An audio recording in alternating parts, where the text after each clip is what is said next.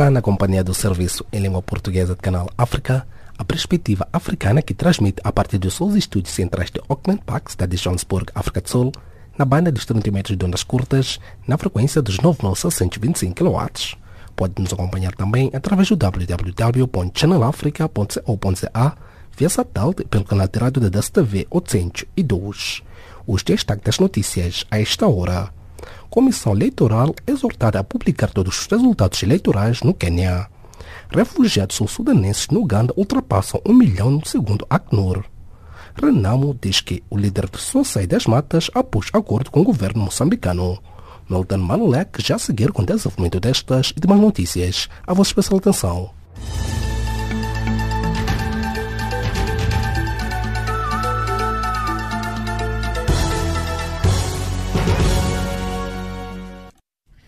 Calorosas saudações, várias missões de observação das eleições de 8 de agosto no Quênia exortaram nesta quinta-feira a Comissão Nacional Eleitoral a publicar o mais rápido possível na íntegra os registros dos 40.883, dizíamos das 40.883 assembleias de voto indispensáveis para corroborar com os resultados oficiais das presidenciais contestadas pela oposição. A Comissão Eleitoral disse terça-feira ter publicado na íntegra os resultados das presidenciais a nível das 290 circunscrições do país, fruto da compilação dos resultados das 40.883 assembleias de voto. O número de refugiados que fogem dos combates no Sudão do Sul ultrapassou a cifra de um milhão no Uganda, país vizinho, anunciou nesta quinta-feira o Alto Comissariado da ONU para os Refugiados, ACNUR, que lançou um novo apelo de ajuda à comunidade internacional. No Uganda, pelo menos 1.800 sul-sudaneses chegam cada dia nos últimos 12 meses, indicou a ACNUR, acrescentando que mais de 85% deles são mulheres e crianças. O Tribunal Penal Internacional TPI responsabilizou o ex-rebelde islâmico Ahmad al-Faq al-Maidi por danos causados em vários monumentos de Tombuctu, no norte do Mali, no valor de 2,7 milhões de euros. Ahmad al-Faq al-Maidi, antigo membro da milícia Tuareg Assar Eddin, foi condenado a nove anos de prisão em 2016 por ter participado na destruição de dez templos e sítios religiosos em Tombuctu. A Renamo disse nesta quarta-feira que o seu líder só sairá das matas de se houver um acordo sobre a descentralização e a integração dos homens armados do principal partido da oposição moçambicana nas forças de defesa e segurança.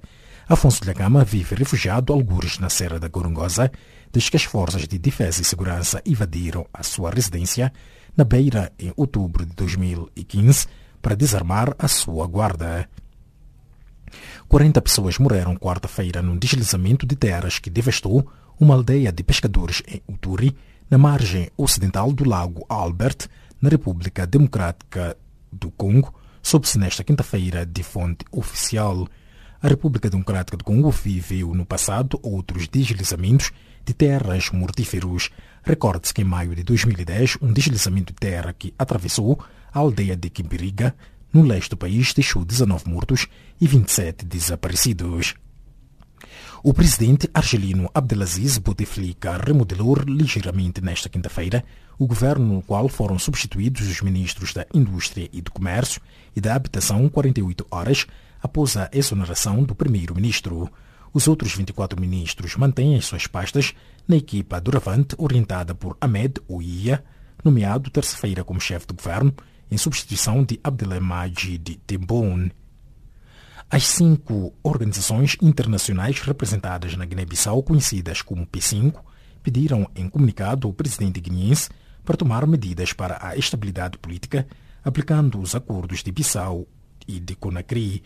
O atual governo da Guiné-Bissau, de, de iniciativa presidencial, não tem o apoio do partido que ganhou as eleições com maioria absoluta e o impasse político tem levado vários países e instituições internacionais a apelarem um consenso para a aplicação do acordo de Conakry. O Instituto Nacional de Estatística de Moçambique atingiu 98,9% da sua meta no censo geral, que terminou na última terça-feira.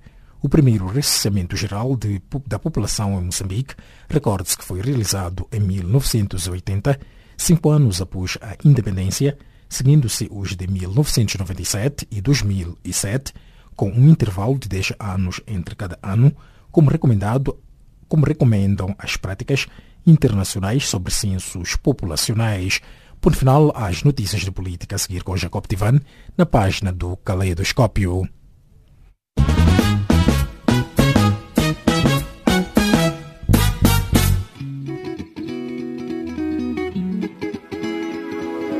Caleidoscópio africano.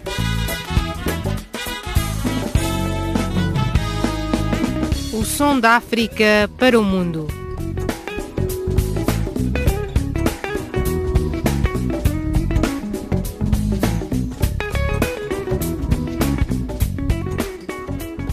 Caleidoscópio africano.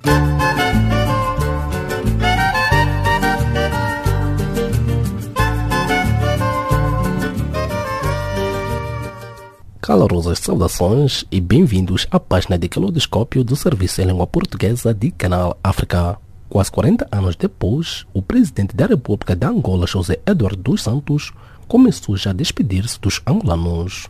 Nesta quarta-feira dos Santos, um dos chefes de Estado que mais tempo está no poder em África, disse o adeus aos seus diretos colaboradores durante a última sessão do Conselho de Ministros sobre a sua liderança. O nosso correspondente em Angola, Felinelo, traz-nos um especial sobre esta despedida de Eduardo dos Santos, que chegou ao poder em 1979. Depois de 38 anos no poder, o presidente cessante de Angola, José Eduardo dos Santos, dirigiu nesta quarta-feira a sua última reunião do Conselho de Ministros, órgão colegial que reúne os ministros e outros membros do governo sob a presidência do chefe de Estado. Depois da reunião, o presidente José Eduardo dos Santos posou para a fotografia com todos os membros do seu governo central, governadores provinciais, secretários da presidência e outros funcionários do Conselho de Ministros. Embora não seja o ato de despedida final oficial da presidência, algo que só acontece com a tomada de posse do governo a sair das eleições de 23 de agosto. No final, o chefe de Estado angolano fez um discurso de despedida para os seus mais diretos colaboradores, no qual agradeceu o apoio de todos ao longo destes anos de liderança de Angola. José Eduardo dos Santos considerou que deixa a liderança do país numa situação estável, política e socialmente, apesar da difícil situação econômica que o país ainda enfrenta. Terminamos a última reunião do Conselho de Ministros do atual governo, formado na sequência do pleito eleitoral de 31 de agosto de 2012, tendo o titular do Poder Executivo tomado posse a 26 de setembro eh, do mesmo ano. Este mandato governamental foi caracterizado por uma grande estabilidade política e social, apesar da situação económica e financeira difícil que o país viveu, sobretudo a partir de 2013, com a baixa assinalável do preço do petróleo no mercado internacional. O presidente de Angola realçou ainda que esta crise econômica forçou o governo a aprovar o reajuste do seu programa para assegurar a sustentabilidade da agenda de desenvolvimento do país. E, por conseguinte, a redefinir as despesas públicas para que fosse possível assegurar a sustentabilidade da nossa agenda de desenvolvimento. Nesse sentido, tivemos que adotar em tempo oportuno uma estratégia para fazer face à crise, com vista a iniciarmos um novo ciclo econômico de estabilidade, não dependente do petróleo como principal fonte de receita fiscal e de exportações do país. De facto, foi importante termos encarado a crise econômica e financeira como uma oportunidade para libertarmos da dependência excessiva desse produto e para acelerarmos o processo de diversificação da economia através do aumento da produção interna, da redução das importações, do fortalecimento do tecido empresarial nacional, da promoção e criação de emprego e da diversificação das fontes de receitas fiscais e de divisas.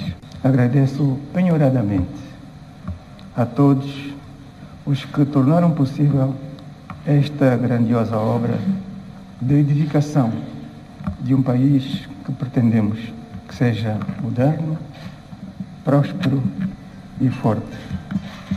Uma palavra de apreço, em particular aos técnicos e a todo o pessoal que assegura a realização das sessões do Conselho de Ministros e das suas comissões de trabalho.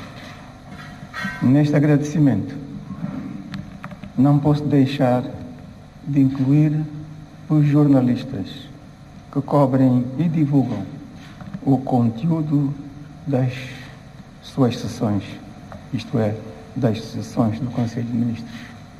Bem-haja muito obrigado a todos. Palavras do presidente cessante de Angola, José Eduardo dos Santos, quando nesta quarta-feira, 16 de agosto, despedia-se dos membros do seu governo no final da última reunião do Conselho de Ministros que marca o fim da era eduardista neste país. Em nome de todos os seus colaboradores, o vice-presidente Manuel Domingos Vicente apresentou o discurso de agradecimento pela liderança de José Eduardo dos Santos nestes anos. Manuel Vicente considerou o momento de histórico e rendeu homenagem ao estadista angolano, que na sua ótica deixa um rico legado de paz, estabilidade e democracia. Este é um momento histórico porque acabamos de participar na última sessão do Conselho de Ministros do atual governo, superiormente dirigido por Sua Excelência o Presidente José Eduardo Santos, que de sua livre vontade decidiu não se candidatar às próximas eleições gerais, pondo assim termo à sua brilhante trajetória de estadista. Em nome dos presentes e em meu nome pessoal, rendemos aqui a devida homenagem à sua pessoa, que esteve à frente dos destinos da nação angolana durante o período mais conturbado da sua história. Vossa Excelência, Senhor Presidente, deixa a todos os angolanos um riquíssimo legado que se traduz na paz, na reconciliação nacional, na estabilidade política e social, no normal funcionamento das instituições do Estado, na unidade e integridade do território nacional, na recuperação da economia e no desenvolvimento do país. Palavras do vice-presidente da República de Angola, Manuel Domingos Vicente, falando em nome dos membros do governo na cerimônia de despedida de José Eduardo Santos, que deixa o poder 38 anos depois. O presidente angolano chegou ao poder de Angola em 1979, depois da morte do pai da nação, Antônio Agostinho Neto, tendo liderado o país em três períodos distintos. O primeiro de 79 a 1992, durante o período de Partido Único, ou seja, o comunismo. O segundo de 1992, em fase transitória devido à Guerra Civil, que terminou em 2002. E depois no período de paz que se vive no país até hoje. José Eduardo dos Santos foi eleito apenas em 2012 numa votação indireta, onde os eleitores com apenas um X escolheram o presidente e o partido governante. Em 2008, o chefe de Estado angolano, com apoio da maioria parlamentar, aprovou a realização de eleições legislativas, que culminou com a eleição do seu partido MPLA com uma maioria esmagadora que o possibilitou alterar a Constituição sem depender da oposição. Esta Constituição, aprovada em 2010, conhecida como atípica, confere extremos poderes ao Presidente da República, que se torna quase que intocável perante a lei e retira a possibilidade dos eleitores escolherem um partido e um presidente que não sejam da mesma força política. Phil Nello, Canal África. Angola.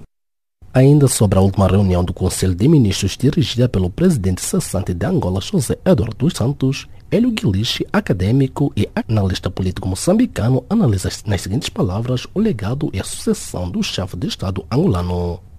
Respondendo diretamente à sua questão, oferece-me dizer que, na boa linguagem democrática, já vai tarde, Eduardo Santos, na medida em que um político não deve permitir a sua imagem se desgaste tanto no poder até o ponto de começar a criar problemas de saúde para poder abandonar o poder. José Eduardo Santos pegou o governo angolano desde a morte de Agostinho Neto e de lá para cá Angola foi passando por várias fases sensíveis, algumas bem-sucedidas, outras fases não bem-sucedidas, mas que ele, de certa maneira, sempre deixa um legado. Caberá às próximas gerações ou às gerações presentes julgarem o legado de José Eduardo Santos. Fica a parte negativa é que Angola continua sendo um dos países do mundo com menor índice de desenvolvimento humano. É um dos melhores no PALOP, mas ainda tem índices de desenvolvimento humano muito baixos, que contrastam com aquilo que é a riqueza que Angola produz. Falo da exploração diamantífera e da questão do petróleo. Há avanços em termos de infraestrutura, mas a vida em Luanda ainda continua caótica e Luanda até hoje é a terceira capital mais cara do mundo. Então há aspectos que são, vão pender negativamente para a análise de Eduardo Santos. Esperamos que esta nova página que se vai abrir com o novo presidente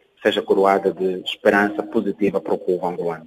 José Eduardo Santos teria sido criticado duramente por perseguições, detenções de ativistas, como também de jornalistas ao longo do seu mandato. O que tem a nos dizer em torno deste assunto? Em termos de observância daquilo que são os direitos humanos, Angola está uns furos abaixo daquilo que é o esperado. Acompanhamos recentemente a questão do caso Luate Beirão, que esteve preso, teve que fazer greve de fome e que em algum momento a comunidade internacional teve que intervir a favor do Luate Beirão. Isto são pequenas manchas que deixam o governo angolano fragilizado, na medida em que a liberdade de expressão está plagiada e deve ser observada por todos. Então, essa questão da perseguição envergonha a Angola, envergonha o povo angolano, na medida em que nós temos que ser livres. Está constituído que nós devemos falar, devemos nos expressar devemos ter liberdade para escolher a nossa religião e as nossas cores políticas. Então, esta postura que nos últimos tempos José Eduardo Santos enveredou é uma postura que tende a afastar a nova geração. Sabemos que o povo angolano, maioritariamente a pirâmide etária, é um povo jovem, é um povo letrado, que vai ter poder sobre as urnas. Então, se for um povo que já vai com certas máculas, poderá, de certa maneira,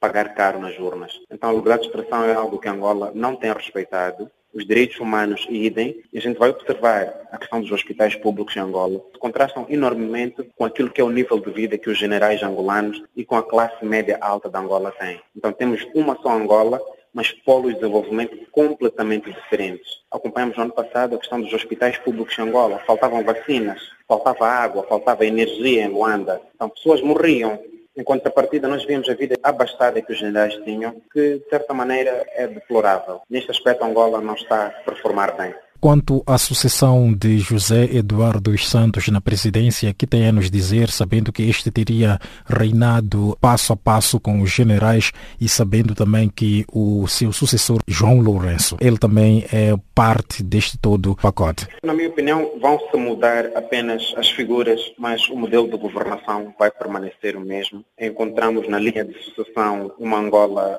maioritariamente caracterizada pela etnicidade, então, onde determinado ator político nasceu, vai determinar também a linha de sucessão do partido no poder neste caso. Então encontramos neste candidato fruto, criação de Eduardo Santos. Pelo que o modelo de governação que vai usar, quanto a mim, não será muito diferente. O partido que está a governar, as diretivas do partido e a própria estrutura do partido vão conduzir para que assim o seja. E tanto é que não é de estranhar que não seja Manuel Vicente, o candidato atual vice-presidente, não seja o candidato, porque em termos de carreira a nível do partido, ele não reúne consensos. Tenho certeza que quando houver o Congresso, os generais vão chumbar. Então, naturalmente, este novo Delfim de Eduardo Santos vai seguir a linha que o seu antecessor deixou. Esperamos que seja mais ponderado, que tenha coragem de fazer a mudança. Mudar não é quebrar aquilo que são os ideais do partido no poder, mas é tentar olhar mais para a questão social, porque Angola pede cada vez mais que a questão social seja respeitada. Os direitos humanos, o índice de desenvolvimento humano tem que melhorar,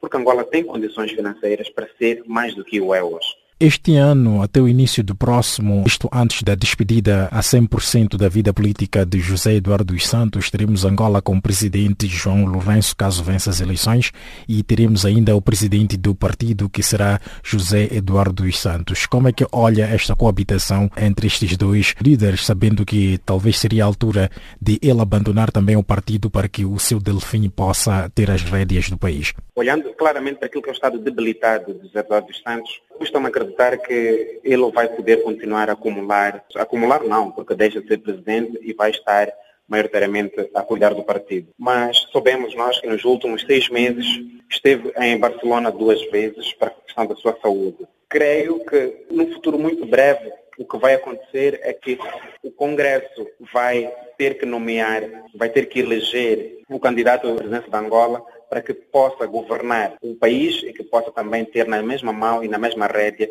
o governo do partido. Não quero acreditar que Eduardo dos Santos vai estar em condições de alimentar por muito tempo a sua vida política ativa, pelo menos. Sabemos nós que José Eduardo dos Santos governou o país rodeado especialmente de seus familiares e próximos. Com esta subida ao poder de João Lourenço, será que este xadrez irá se manter ou haverá uma mudança? Eis a grande questão, que não podemos ter uma bola de cristal que vai poder antever este cenário. Sabemos que quase todas as empresas públicas quase todas as empresas privadas estão nas mãos de generais do partido no poder, que grande parte daquilo que são os interesses ministeriais também repousam nas mãos de familiares diretos e de segunda linha de Eduardo Santos. Numa primeira fase, parece-me dizer que dificilmente nos primeiros dois anos de mandato o candidato possa romper com aquilo que são os ideais do atual presidente Eduardo Santos, mas que paulatinamente, uma vez retirado da vida política ativa, algumas cedências vão ter que acontecer. E não podemos esquecer que grande parte do Partido do Poder Angola é composto por militares, é composto por altas patentes do exército. São pessoas que estiveram ligadas à guerra de libertação, são pessoas que clamam por um lugar e por um reconhecimento político. Então, se Angola hoje não é um Estado militarizado, é porque o respeito pelas forças militares é respeitado. Poderá haver uma mudança em termos de consanguinidade em relação a Eduardo Santos, mas em termos de respeito por aquilo que são as Forças Armadas de Defesa de Angola, dificilmente vai acontecer, sob o risco de termos uma Angola igual à Guiné-Bissau. Isto porque não houve paz e reconciliação entre a UNITA e o partido no poder. Não houve essa paz e essa reconciliação. Encontramos, graças a Deus, uma espécie de enquadramento de alguns militares da UNITA, alguns generais da UNITA, nas forças armadas angolanas. Mas igualmente não encontramos a inclusão de generais da UNITA, de quadros da UNITA no governo angolano. Nenhum ministério encontramos quadros da UNITA. Análise de Hélio Guilichi, acadêmico e analista político moçambicano que vos falou de Maputo. A oposição queniana prometeu levar ao Supremo Tribunal os resultados das eleições presidenciais e lançar uma campanha de desobediência civil. O líder da oposição, Raila Odinga, diz que os quenianos não irão apantoar com o massacre da democracia. Gustavo Mavi, comentarista político moçambicano, fez as seguintes considerações certos políticos não reconhecerem a derrota, que é uma coisa, ainda falta essa cultura, porque ele perdeu as eleições. Aquelas eleições foram feitas num sistema que, para mim, não era possível que o, o pudesse fazer seja o que fosse, embora esteja no poder. E todos os observadores internacionais disseram que as eleições foram credíveis, justas e imparciais. Então, esse barulho todo é para tentar forçar mais uma vez a partilha do poder como fez no tempo do Quebec, quando o Quênia foi mergulhado numa violência e para se acabar com as matanças, optou-se por colocar o Odinga como primeiro-ministro e, e, assim conseguiu o que não tinha conseguido nas urnas. É o que eu vejo neste senhor. Está a queimar a sua ficha política, por fazer reivindicações descabidas sem fundamento, sem justa causa. É o que eu posso fazer. Não estou lá no terreno, mas eu acredito que não houve problema desta vez, como não tinha havido provavelmente noutra, outra vez que o Quênia acabou, os quenianos foram arrastados para a violência, em que se mataram sem necessidade. É o que desta vez o Dinga gostaria de ver, para ver se mais uma vez aquela solução de lhe incorporar no poder é feita de novo. Infelizmente, desta vez, os quenianos não foram tão ingênuos, se bem que houve alguma violência, mas não foi para além de um pequeno susto. Será que o Tribunal Supremo vai aceitar estas reclamações, visto que os observadores internacionais disseram que estas eleições foram transparentes? Eu assumo que não vai. Vai, vai acabar por dizer que eh, as eleições foram justas. É verdade que a África, quando isso acontece, vão dizer que, ah, pois é, o tribunal está sob as ordens do governo do dia. Tá, tá. É, essa canção já conhecemos. É muito comum aqui no meu país, Moçambique, então penso que já não preciso ouvir mais para perceber que tipo de canção é essa. É uma canção de pessoas que são chamados é, maus pagadores.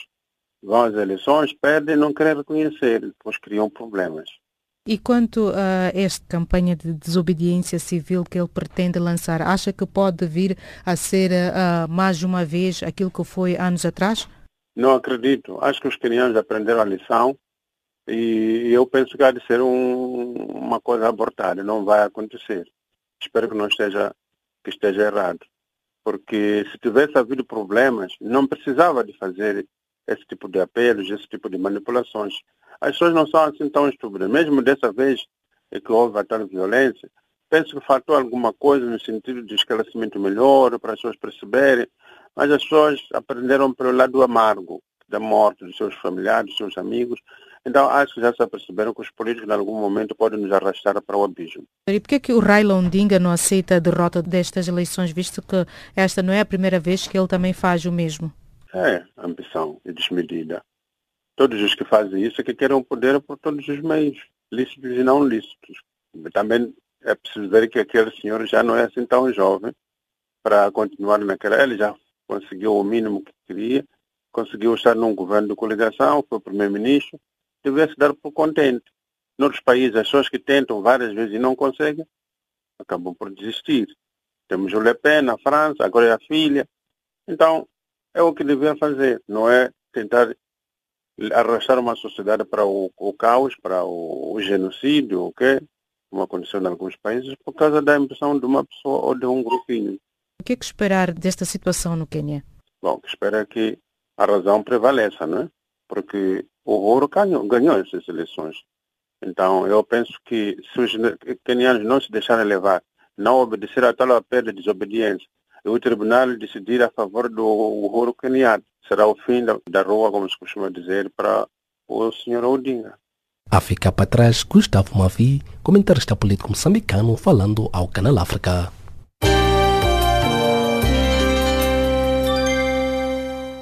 Um grupo de advogados da Guiné-Bissau denunciou nesta quarta-feira alegados atos de agressões físicas e verbais que têm sido alvo por parte dos agentes da Polícia Judiciária em Bissau. Segundo trabalho é de Casimiro Cajucã. Temos dois fatores a vida diária da Guiné-Bissau continua numa normalidade. Estou agora, por exemplo, estou junto do mercado e estão a ouvir as vozes das pessoas. Portanto, não há grande preocupação aparente relativamente à política. Agora, a verdade é que há um problema que se coloca e que é muito grave. Entre, por um lado, a Presidência da República, o PIGC, que é o partido dominante que há dois anos foi afastado, e ontem precisamente dois anos que foi afastado do governo, apesar de ter maioria parlamentar, porque houve uma dissidência de alguns deputados do PIGC. Daí o conflito que surge e, portanto, a ideia crescente de que a curto prazo irá haver eleições legislativas. Aqui está tudo neste momento, em termos políticos, mais ou menos de férias mas estão preparando os seus congressos, o PIGC, o PRS, para a iminência eventual de aparecer, de facto, o, o anúncio de eleições. O problema que se põe é o que é que vai acontecer depois das eleições. Se se repetir o quadro, ou seja, se houver uma nova vitória do PIGC, será que o Presidente estará em condições e disponibilidade de aceitar esta situação? Ou o que, é que irá acontecer? Será que pode apresentar a sua própria demissão e viver-se um outro caso de eleições presidenciais também relativamente a curto prazo? É uma situação complicada. O que se passa depois, como eu disse, a nível do cidadão comum, a vida parece correr tranquila. A verdade é que entre os políticos há declarações bombásticas e muito duras através das rádios, através da comunicação social, e que criam tensão e agravam a ideia de facto de que a Guiné não é um país tranquilo. E esse é que é o grande problema. O grande problema é que a elite, sobretudo a elite política, agrava constantemente com denúncias, acusações, críticas, informações não provadas de corrupção, o ministro é corrupto, o antigo ministério é corrupto, e assim anda a vida na Guiné. Ou seja, plano de cidadania, vida normal, tranquila, mercados abertos, plenos de funcionamento, uma alegria. Quando se chega depois a outro nível, ou seja, ao nível político, uma agressividade muito grande. Sim, no seu ponto de vista, serão as eleições a solução para a crise política guinense? Eu julgo que não sei se serão a solução, mas eu julgo que a comunidade internacional e algumas forças políticas como o PIGC, que é o partido dominante, o Partido Africano de Independência, estão determinados para querer eleições num período relativamente curto e já devia ter havido a partir do momento em que houve o afastamento do governo, em vez de se estabelecer um governo um pouco transitório, com uma figura que não é amada por todos os setores políticos, nomeadamente há a ideia de que este senhor está muito relacionado com poderes económicos no mundo africano, poderes económicos que passam nomeadamente pela Guiné Equatorial, pelo Gabão, e portanto há um bocado a ideia de que com este governo talvez tenha entrado dinheiro do país, mas com este governo não está de modo nenhum resolvido nenhum problema. Perante o acordo de Conakry, qual é a vontade política dos líderes guinenses em implementar o acordo estabelecido? Há a ideia de que o presidente não quer aplicar o acordo e está a fazer esforços mantendo este governo, de facto, que o Parlamento está mais ou menos fechado e, portanto, são condições bastante difíceis para o futuro da Guiné para garantir alguns compromissos que são necessários, porque este governo é um governo não aceito nos termos do acordo com a Conakry, aliás já devia ter sido nomeado um outro primeiro-ministro, mas a verdade é que isso não aconteceu e não se sabe por onde é que o Presidente vai ou o que é que tenciona fazer. Este é o quadro que se coloca neste momento. Perante o risco de um novo golpe de Estado e as recorrentes ondas de instabilidade política nesse país, qual será a solução pacífica para a crise que se vive hoje na Guiné-Bissau? Solução pacífica vai sendo, de certo modo, alargada e promovida por setores da sociedade civil, por setores da sociedade religiosa, tanto muçulmana moderada como da Igreja Católica, que têm tido algumas reuniões discretas e que não são conhecidas com várias figuras políticas, nomeadamente com o Presidente da República. Isso é um facto.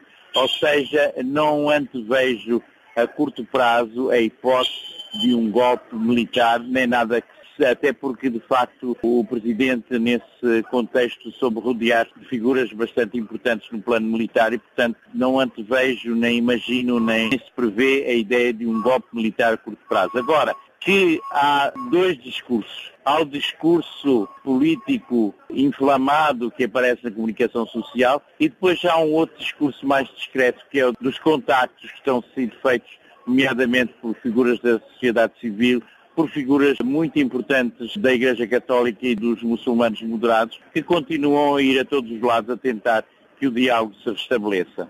Nossas sinceras desculpas pela peça. Essas foram as análises do luso moçambicano Antônio Pacheco, que vos falava a partir da Guiné-Bissau. Prezado ouvinte, fique já a seguir na voz de Milton Malulek na recapitulação das notícias de política a esta hora. A vossa especial atenção.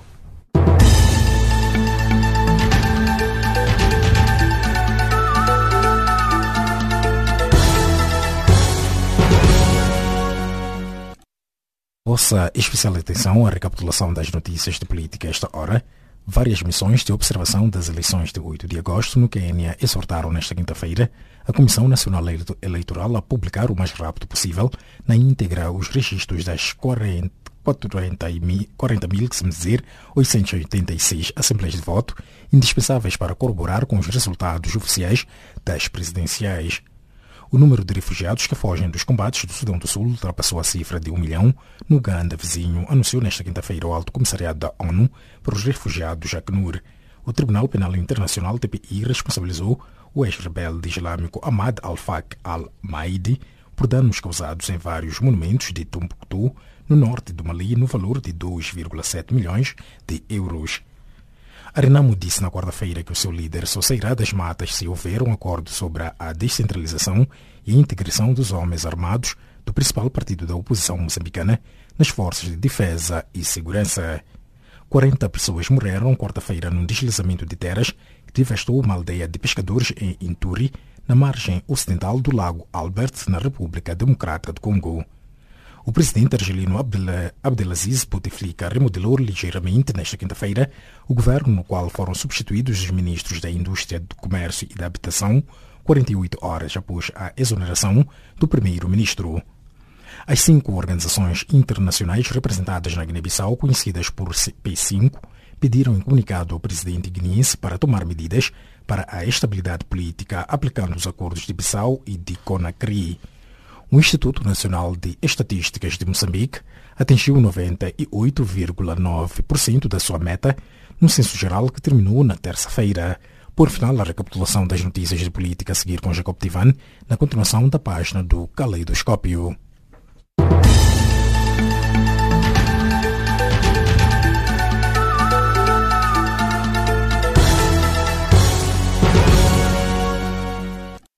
Kratos Milton Malulek agora sim dando continuidade à página de caleidoscópio do Serviço em Língua Portuguesa de Canal África.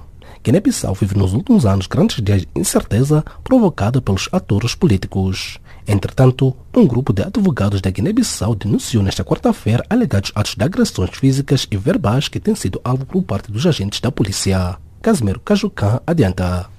Em conferência de imprensa, grupo de advogados guineenses denunciou as alegadas agressões verbais e físicas que teriam acontecido nos últimos cinco meses, envolvendo três advogados da mesma firma, perpetrados por agentes da PJ. No encontro com jornalistas estiveram presentes os advogados José Paulo Semedo, Ruth Monteiro e Fernando Gomes, este último antigo ministro do interior do governo derrubado pelo golpe de Estado de 2012. Em nome dos colegas Fernando Gomes, pede a intervenção das autoridades do país, caso contrário, promete avançar com uma queixa-crime contra o Estado da Guiné-Bissau. Não devemos conformar em conviver com esse fantasma de agressões físicas e verbais cometidas por polícias, pois somente nesses três meses, três advogados foram agredidos e tiveram suas prerrogativas violadas. Isso não é bom para a advocacia nem para o aparelho da segurança do Estado, muito menos para o cidadão. Espero que o órgão que tutela a PJ também procure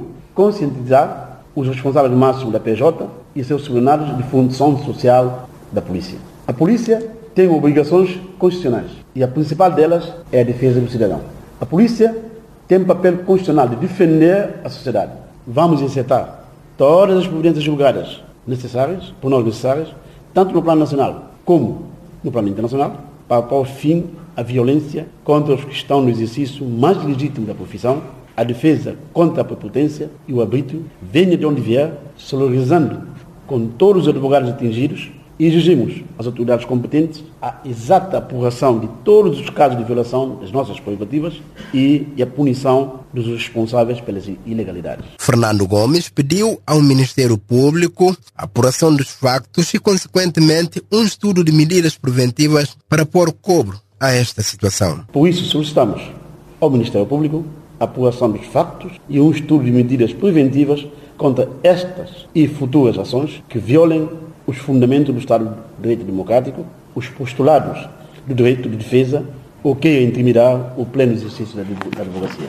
Repudiamos com veemência toda e qualquer violência, limitação ou desrespeito contra as prerrogativas profissionais dos advogados, esperando rápidas e urgentes providências das autoridades públicas, de forma a ser restabelecido o respeito e a dignidade do exercício da função essencial, a administração da justiça realizada pela advocacia. Gomes afirma, por outro lado, que não querem afrontar a polícia, tendo deixado este apelo à direção da PJ. E quero aqui conclamar a direção máxima da Polícia Judiciária guinense para sermos parceiros na defesa dos direitos dos cidadãos e não desafetos. Por sua vez, a advogada Ruth Monteiro anunciou que vai avançar com uma queixa-crime nas instâncias internacionais contra o Estado guineense, que acusa de nada fazer para chamar à razão os agentes da PJ, nomeadamente o diretor Bacari Biai e o seu adjunto. Eu participei eh, os atos do Dr. Juscelino ao Dr. Bacari Biai, eh, por escrito e como ele, nos termos legais, não promoveu nenhuma ação contra o seu diretor-geral adjunto, antes pelo contrário, veio para a televisão defender o comportamento dele, eu instaurei também um processo de crime contra o Dr. Bacari Biai, também no Tribunal da Relação, Ministério Público, junto do Tribunal da Relação de Bissau. E tenho preparado a queixa contra o Estado da Guiné-Bissau, pelos atos perpetrados pelos, por estes, estes agentes do Ministério Público, no Tribunal da CDAO. Canal África contactou sem sucesso a direção da Polícia Judiciária, que promete reagir só depois às denúncias deste coletivo dos advogados. Casimiro Cajucam Bissau, Canal África. O número de raparigas vítimas de tráfico para exploração sexual na vizinha África do Sul, recebidas no centro de trânsito do distrito da Moamba, província de Maputo, sul de Moçambique, tem vindo a aumentar nos últimos tempos, como consequência do repatriamento levado a cabo pelas autoridades sul-africanas. Segundo a Agência de Informação de Moçambique, a INA, neste momento o centro acolhe 20 meninas, a maioria das quais já esteve em centros de trânsito na vizinha África do Sul. O repatriamento para Moçambique surge devido à retirada do subsídio que sustentava os centros de acolhimento na África do Sul pelas autoridades locais. É assim que a África do Sul está a repatriar as traficadas, incluindo algumas menores para Moçambique, uma vez que nos centros locais existem muitas outras raparigas sul-africanas também vítimas do mesmo fenômeno. De acordo com a INE, por conta disso, a província de Maputo está a receber uma avalanche de raparigas vítimas de tráfico e imigração ilegal. Segundo a diretora provincial do Gênero, Criança e Ação Social em Maputo, Ana Marisa Citói, no primeiro trimestre deste ano, aquele setor prestou apoio às 16 raparigas, mas de repente o número aumentou. Aliás, a Procuradora-Geral Adjunta, Amabela Chuquela, afirma que as autoridades moçambicanas continuam preocupadas com o aumento dos níveis de incidência do tráfico de crianças, principalmente na região sul do país. Trata-se de uma situação que, em relação a menores, pode estar a envolver redes bem estruturadas, uma vez que, devido ao aumento do tráfico de crianças, uma nova lei de imigração só permite a saída de menores sem os respectivos pais, com a apresentação às entidades da migração de documentação devidamente assinada pelos pais e reconhecida pelo notário. As mulheres e crianças continuam a ser o grupo uh, mais vulnerável por vários fatores. Um dos fatores é a questão da pobreza. Uh, é, uma, é uma questão, pobreza, que tem levado muitas das vezes a crianças, de, uh, crianças a movimentarem-se, a deslocarem-se das suas zonas de origem para outras, uh, para a procura de melhores condições de, de vida. A Procuradora-Geral Adjunta apontou que, ao nível de todo o país, equipas multissetoriais têm vindo a trabalhar junto às comunidades no sentido de envolvê-las no combate ao fenômeno.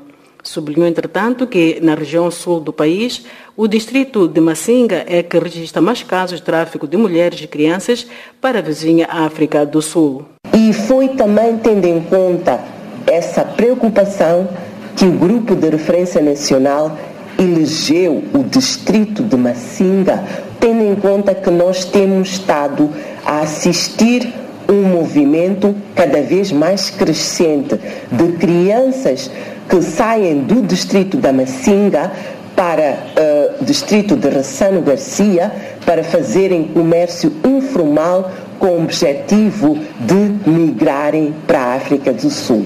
E isto é uma preocupação que nós, como grupo, entendemos que deve ser feito um trabalho de base, principalmente com a comunidade. Proteger e assistir as vítimas de tráfico é o objetivo do Grupo de Referência Nacional de Proteção à Criança e Combate ao Tráfico Humano. O grupo integra representantes de diversas organizações governamentais e não governamentais comprometidas com a defesa da criança envolvidas nas ações de prevenção e repressão ao crime de tráfico de pessoas no país. Uma dessas organizações é a OIM, Organização Internacional para as Migrações, que está a dar apoio para que no país sejam criados mecanismos de referência para a proteção das vítimas do tráfico, algo que Moçambique nunca teve, mas vai passar a ter a partir deste ano. Estamos também a trabalhar e a finalizar o mecanismo de referência para a proteção das vítimas de tráfico e pensamos que vão ser instrumentos que vão ajudar o país a melhorar aquilo que deve ser a resposta ao fenômeno do tráfico de pessoas, mas também ajudar o país a cumprir com aquilo que são os padrões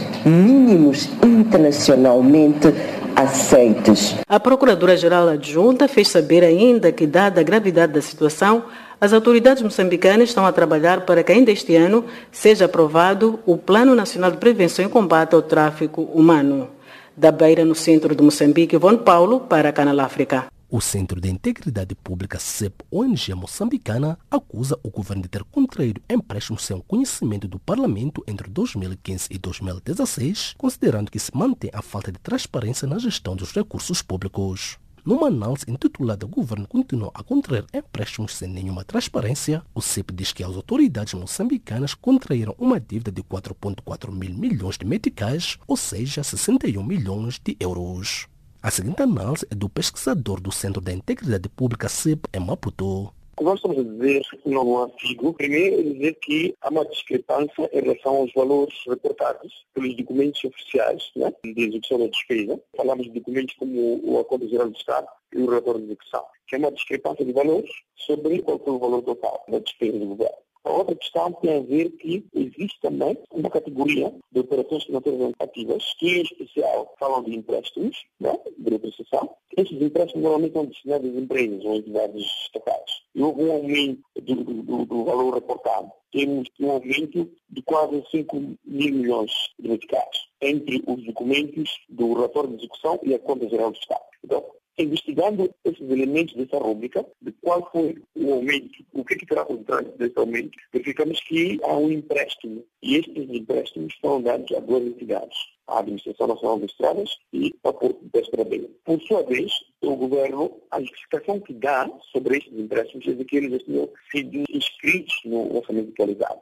É? Concluímos duas questões. Primeiro, é que ainda continua discrepância no reporte dos valores entre os relatórios fundamentais do debate. A segunda coisa é que o governo não fundamenta melhor as suas despesas, isto é, escreve, escreve despesas no orçamento aprovado, depois aprovado, sem fundamentar melhor por que as despesas são inscritas agora.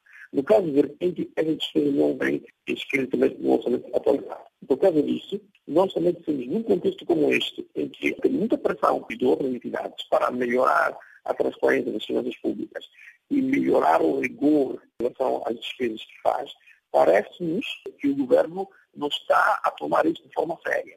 Recorde-se que em abril do ano passado, a imprensa internacional revelou que o anterior executivo moçambicano avalizou secretamente empréstimos de mais de mil milhões de euros a favor das empresas proíndicos Imam ligadas à segurança marítima entre 2013 e 2014. A descoberta das dívidas levou os principais doadores do orçamento de Estado e das instituições financeiras internacionais a cortarem sua ajuda ao país. Questionado sobre o impacto deste último relatório da CEP na economia moçambicana, Matinha elaborou. Uma das questões importantes será o governo terá que se explicar, não é? Sobre o que terá acontecido, não é? Nós dizemos aqui, primeiro, gerir de forma transparente a concessão e a utilização dos empréstimos, não é? Esta é a primeira questão que gostaria de dizer. A outra é de que, hoje em dia, devido à, à crise em que estamos e, a, e o problema de confiança na forma como o governo gera a questão da dívida e dos empréstimos, devia o governo agir com maior rigor na forma como reporta os empréstimos que faz ou como reporta a despesa pública.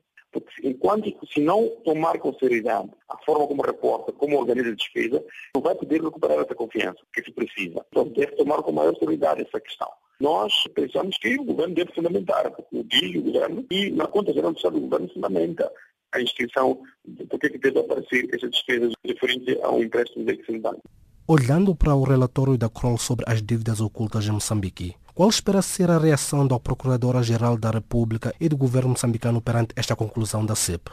O que nós estamos preocupados é ver quais são os passos que o governo está a fazer, a tomar, para que possa reduzir os riscos, para que casos similares em relação ao que aconteceu com as dívidas da Ematum, da Mamicor, volte a acontecer. E essas medidas passam por uma maior transparência, um maior rigor no reporte da despesa, é?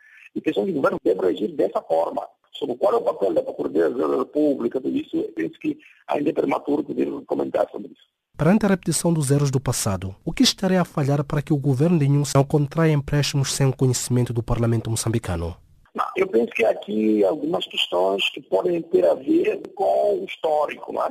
Como deve saber, nós sabemos que nos últimos meses, um ano, o governo está a trabalhar de tal forma que possa recolher o maior número de informação sobre realmente como estão as contas públicas. Tentar uniformizar, tentar destapar as contas que não aparecem de forma clara.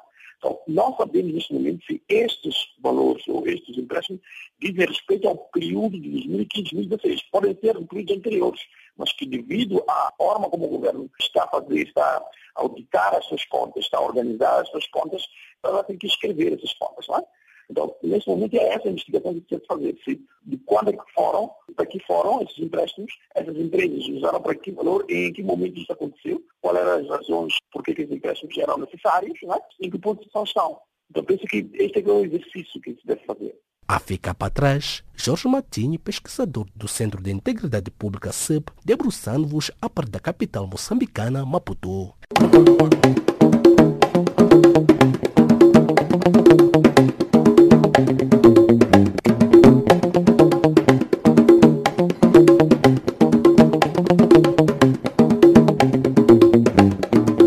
Vossa especial atenção à página de cultura do Serviço de Língua Portuguesa de Canal África. O poeta Carlos Drummond de Andrade é homenageado na próxima edição da Festa Literária de Minas Gerais, Minas, que abre nesta quinta-feira, quando passam 30 anos sobre a morte do escritor.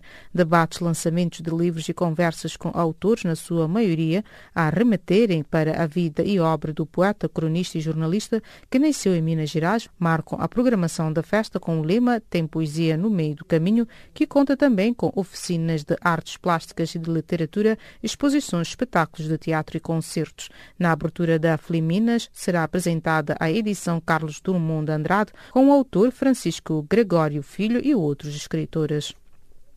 O mais recente livro de Lopito Feijó, intitulado Imprescindível, Doutrina Contra, é apresentado esta quinta-feira no Auditório Papatel do Camões, Centro Cultural Português em Luanda, após ter sido lançado 23 de junho em Lisboa.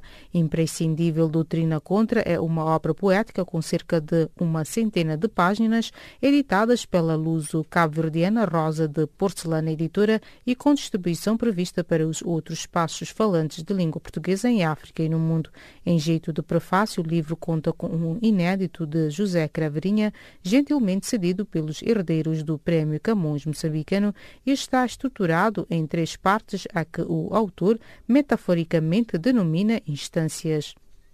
Seusânia Pires, cantora cabo-verdiana, vai atuar pela primeira vez nos palcos moçambicanos. O espetáculo, aguardado em enorme expectativa, vai decorrer esta sexta-feira no Centro Cultural Franco-Moçambicano, localizado próximo da Baixa da cidade de Maputo. Seusânia foi eleita a melhor voz feminina em 2015 e 2017 na gala CVMA, onde desfilam os melhores cantores cabo-verdianos. As suas músicas, na sua maioria mornas, despertaram desde cedo a atenção em Cabo Verde e a nível internacional. Ao todo, 12 filmes produzidos em oito países latino-americanos, incluindo o Brasil, vão disputar o Prémio Horizontes Latinos na 65ª edição do Festival Internacional de Cinema de San Sebastián, na Espanha, em setembro. O Brasil será representado pelos mineiros Afonso Uchoa e João Dumanes, que dirigiram Arábia, filme que no começo do ano também participou da mostra competitiva do Festival de Rotterdam, na Holanda, e recebeu menção especial do Bafici de Buenos Aires, Argentina. A lesão que Tom Cruise sofreu durante as filmagens de Missão Impossível 6 vão ter impacto na produção do filme. Segundo a fonte, os planos de filmagem para Londres vão parar por um período que pode ir de seis semanas até três meses. Tom Cruise partiu o tornozelo durante o último fim de semana, numa altura em que gravava cenas para o filme. A Paramount confirmou a lesão no tornozelo, mas a fonte adianta que o autor poderá ter deslocado também a anca. O ator inglês terminou a especulação e garantiu ao humorista Stephen Colbert que vai desempenhar pela quinta vez o papel do agente secreto mais famoso do mundo. O lançamento do próximo filme da saga 007 está previsto para novembro de 2019. A grande dúvida que fazia suspirar os fãs da saga 007 era se o papel continuaria ou não a ser desempenhado por Daniel Craig, após várias declarações do autor inglês de 49 anos que davam a entender que tal poderia não acontecer acontecer, as dúvidas foram dissipadas na noite de terça-feira. Daniel Craig vai ser James Bond em Bond 25. A Academia de Hollywood anunciou esta quarta-feira que vai realizar um ciclo especial sobre o cinema latino dos últimos 50 anos, que inclui a exibição de filmes, painéis de debate e um projeto digital com entrevistas. Este ciclo irá abordar o ambiente social, cultural e político dos anos 1960, que levou ao movimento cinematográfico chicano e ao novo cinema latino-americano, segundo a organização. A organização do festival O Sol da Caparica, que terminou domingo, anunciou que o evento regressa à Almada no próximo ano, de 16 a 19 de agosto. O festival contou com a presença de 65 mil espectadores, acrescentou a organização. A edição deste ano, que começou na passada quinta-feira e acabou domingo à tarde no Parque Urbano da Costa da Caparica, em Almada, contou com nomes como Bonga Marisa, Mafalda Veiga, Chutos e Pontapés, entre outros. E desta colocamos o ponto final à página de Cultura do Serviço de Língua Portuguesa de Canal África. Fique já a seguir com Milton Malek na página de Economia.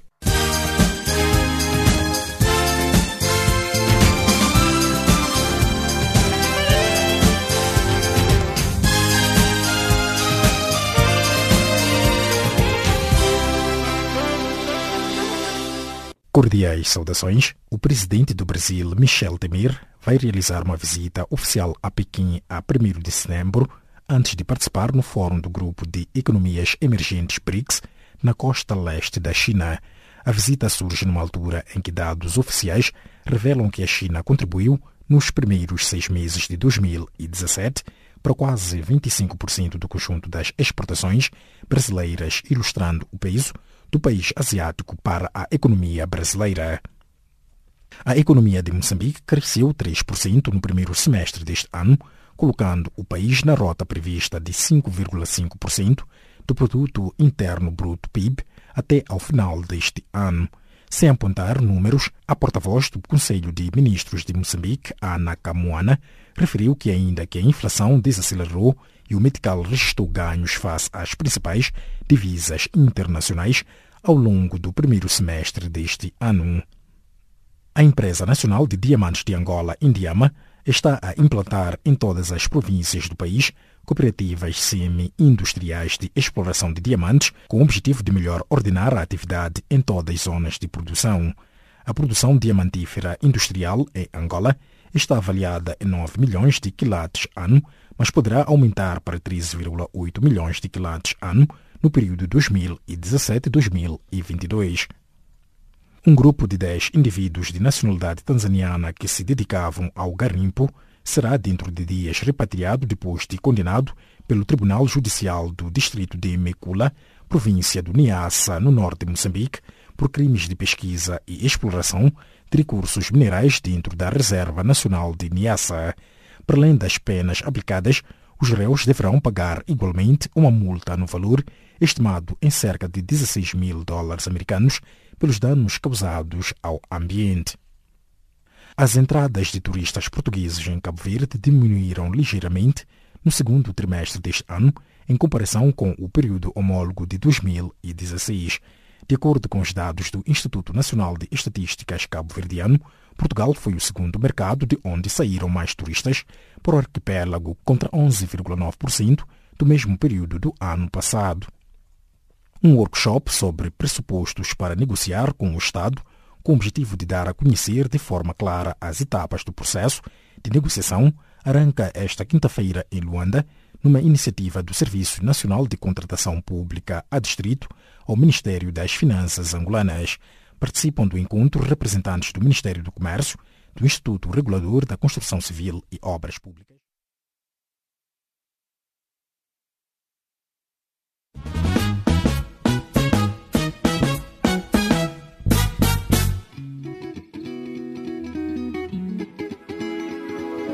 Caleidoscópio Africano. Prezado ouvinte, chegamos assim ao fim desta edição. Edição esta que ficou a cargo de Charles Kumalo, na produção e apresentação de Jacob Tivani, Milton Malulek, Maria Massamo e nos cuidados técnicos de Tebo Romosuel. Em nome desta vasta equipe, os nossos agradecimentos, novo encontro marcado para breve. E desta partimos musicalmente. Boa noite, bom descanso.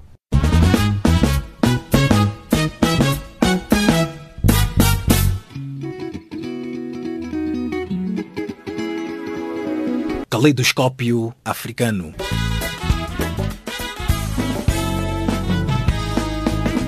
Som da África para o mundo.